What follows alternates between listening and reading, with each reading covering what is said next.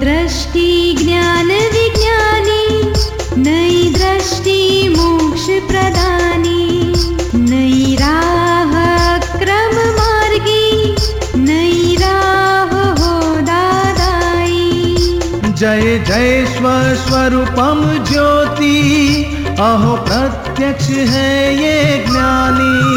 जय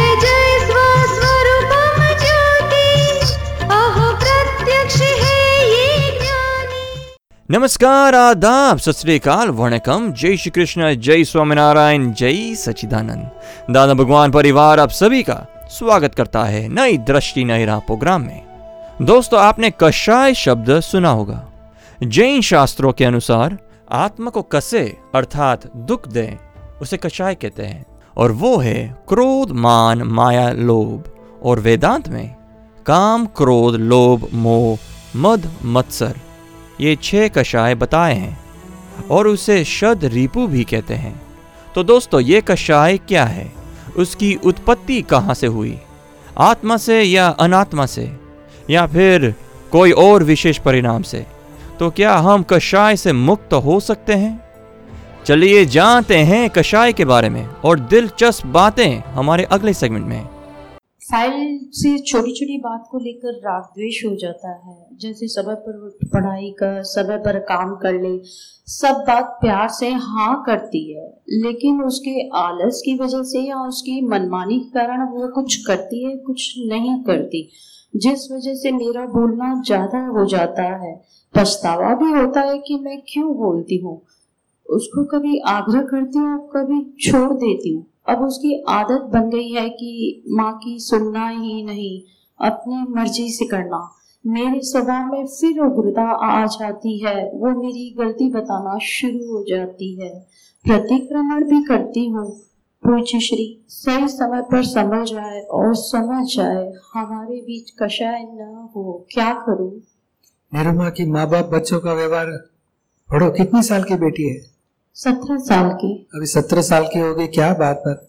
सत्रह साल तक हम रोज दिन में चार बार, पाँच बार, दस बार, ये मत करो, ये करो, ये मत करो, ये करो।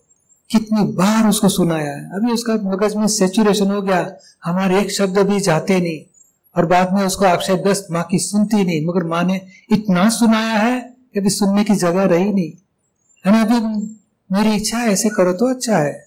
बाकी मौन रहो और शुद्धात्मा को प्रार्थना करो। देखो एक महीना ऐसे प्रयोग करके देखो कि एक आध बार इंफॉर्मेशन देने के बेटा ऐसा करोगे तो अच्छा है। जल्दी उठ जाओगे टाइम पे ये करो तो अच्छा है। मुझे इच्छा है ऐसे करो तो अच्छा। बाकी मौन बाकी नहीं किया उसने तो हम पूरा कर देंगे। ऐसे धीरे धीरे खुद एडजस्टमेंट लेते जाओ। हाँ जी ऐसे ही कर रही हूँ हाँ अभी मन से भी उसके लिए भाव मत बिगाड़ो। और प्रतिक्रमण करो। आज तक बोला गया है उनको दुख पहुँचाया है। जी। चाय के एक एक कप में कितनी चीनी डालनी चाहिए?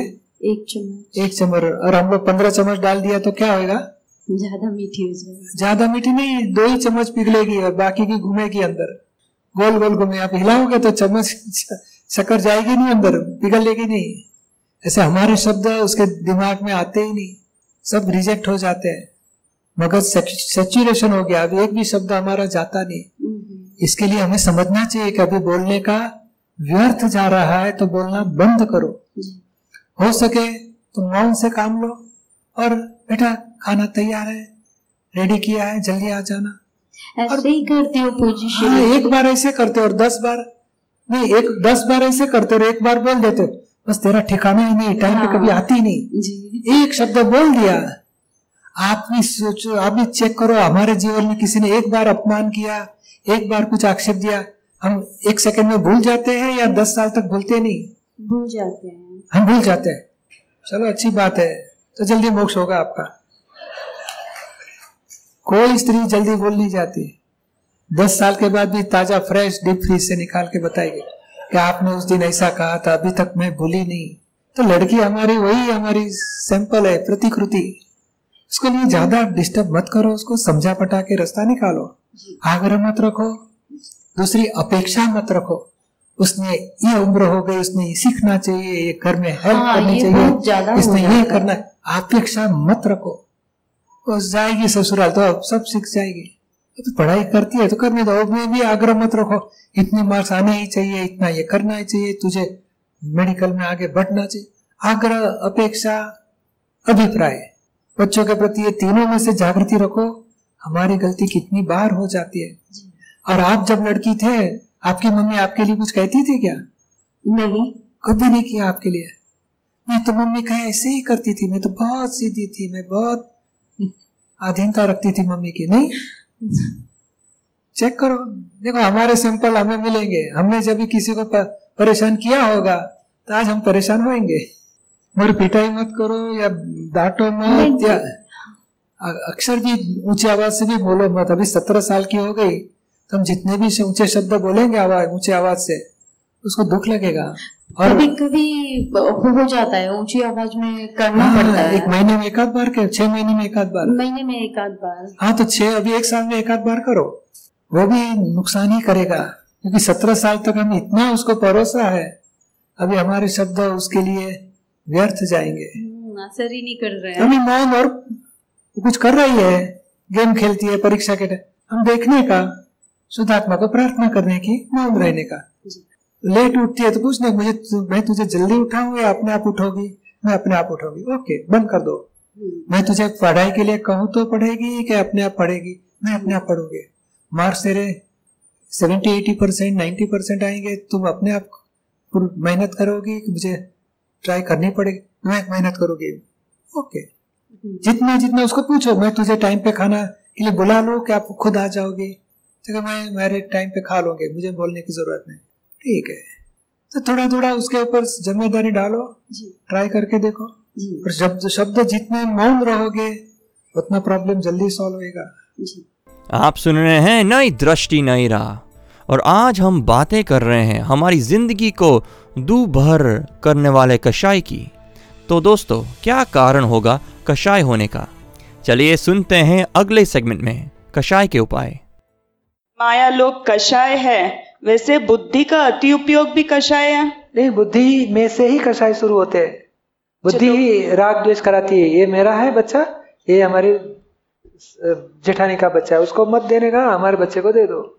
तो ये राग द्वेष मेरा पराया बुद्धि ही कराती है। क्रोध ये मेरे लिए अच्छा है लोभ कराती है।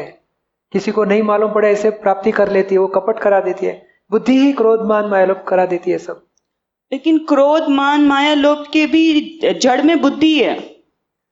जड़ यानी ऐसा जड़ नहीं है, पत्थर जैसा गिर गया, ऐसा नहीं। ये चाबी दिया हुआ पावर पावर चेतन है। मूल चेतन ही पावर चेतन है। यानी पावर भरा हुआ जड़ है। जड़ ऐसा नहीं है, मगर इसमें पावर है। पावर कौन सा है? क्रोध, मान, माया, लोभ से पावर चार्ज हो जाते हैं। पास्ट लाइफ में जो व्यवहार में क्रोध किया, मान किया, लोभ किया, कपट किया उससे एटम चार्ज हो गए। और चार्ज एटम यानी तीन बैटरियाँ बताई ने माइंड की बैटरी स्पीच की बैटरी और बॉडी की बैटरी, वो आज डिस्चार्ज हो रही है। सब संजोग इकट्ठा होता है तो डिस्चार्ज हो जाती है। नहीं, ये तीन सेल रहते हैं डॉल रहती है ना उसमें सेल डालने के बाद वो मूवमेंट होती है। और रात को सेल निकाल के चार्ज में डाल देते हैं। चार्जिंग करते हैं ना तो रात भर बैटरी चार्ज हो जाती है। चार्ज बैटरी सुबह डॉल में डाल दिया, डॉल वॉक करेगी। I am hungry I am sleepy dance करेगी टॉक करेगी वॉक करेगी। और पावर खत्म हो गया तो डॉल गिर जाती है। तो एक पावर तो सेल तो उतने ही दिखते हैं अच्छे ही दिखते। हैं तो क्या हो गया? सेल में से क्या चले गया? पावर चले गया। और पावर कहाँ से आया था सेल में? तो जनरेटर से चार्ज किया था। जैसे आत्मा की प्रेजेंस से माइंड स्पीच बॉडी तीन बैटरियाँ चार्ज होती है। जैसे सन की प्रेजेंस से सोलर पावर चार्ज हो सकता है ना? और पावर से मशीनरी चल सकती है ना? मशीनरी और पावर और सूर्य तीन हो गए ना? ऐसे मूल आत्मा है उसकी प्रेजेंस से पावर चार्ज होता है। अहंकार खड़ा हो गया। मैं पंच क्या नाम तुम्हारा? पंछी। मैं पंछी हूँ तो मैं पंछी हूँ वही पावर चार्ज करने वाला अहंकार शुरू हो गया। और वो पावर चेतन बोला जाता है और बाद में वो पावर चार्ज करता है माइंड का स्पीच का बॉडी का। और तीन बैटरियाँ फुल चार्ज हो गई, इसको कॉजल बॉडी बोला जाता है। और कॉजल बॉडी नेक्स्ट लाइफ में इफ़ेक्टिव बॉडी हो जाती है। और बाद में जन्म से तीन बैटरियाँ डिस्चार्ज चालू हो जाती है। डिस्चार्ज बैटरिया खत्म हो गई, उसको मृत्यु बोला जाता है। और मृत्यु तक जो डिस्चार्ज बैटरिया फ़ंक्शन कर रही है, उस टाइम पे अज्ञानता से, मैंने सोचा, मैंने बोला, मैंने किया। वो अज्ञानता से अहंकार, नई तीन बैटरिया फुल लाइफ के लिए चार्ज करते ही रहता है। वही साइकिल है charge and discharge causes and effect अभी यहाँ ज्ञान मिलने से क्या हो जाता है? कॉजिज पार्ट स्टॉप हो जाता है। अभी डिस्चार्ज पार्ट है। और डिस्चार्ज पार्ट कैसे डिस्चार्ज हो जाता है? जनरेटर से बैटरिया निकाल दी डॉल में डाल दी तो डॉल का पावर डिस्चार्ज कौन करता है?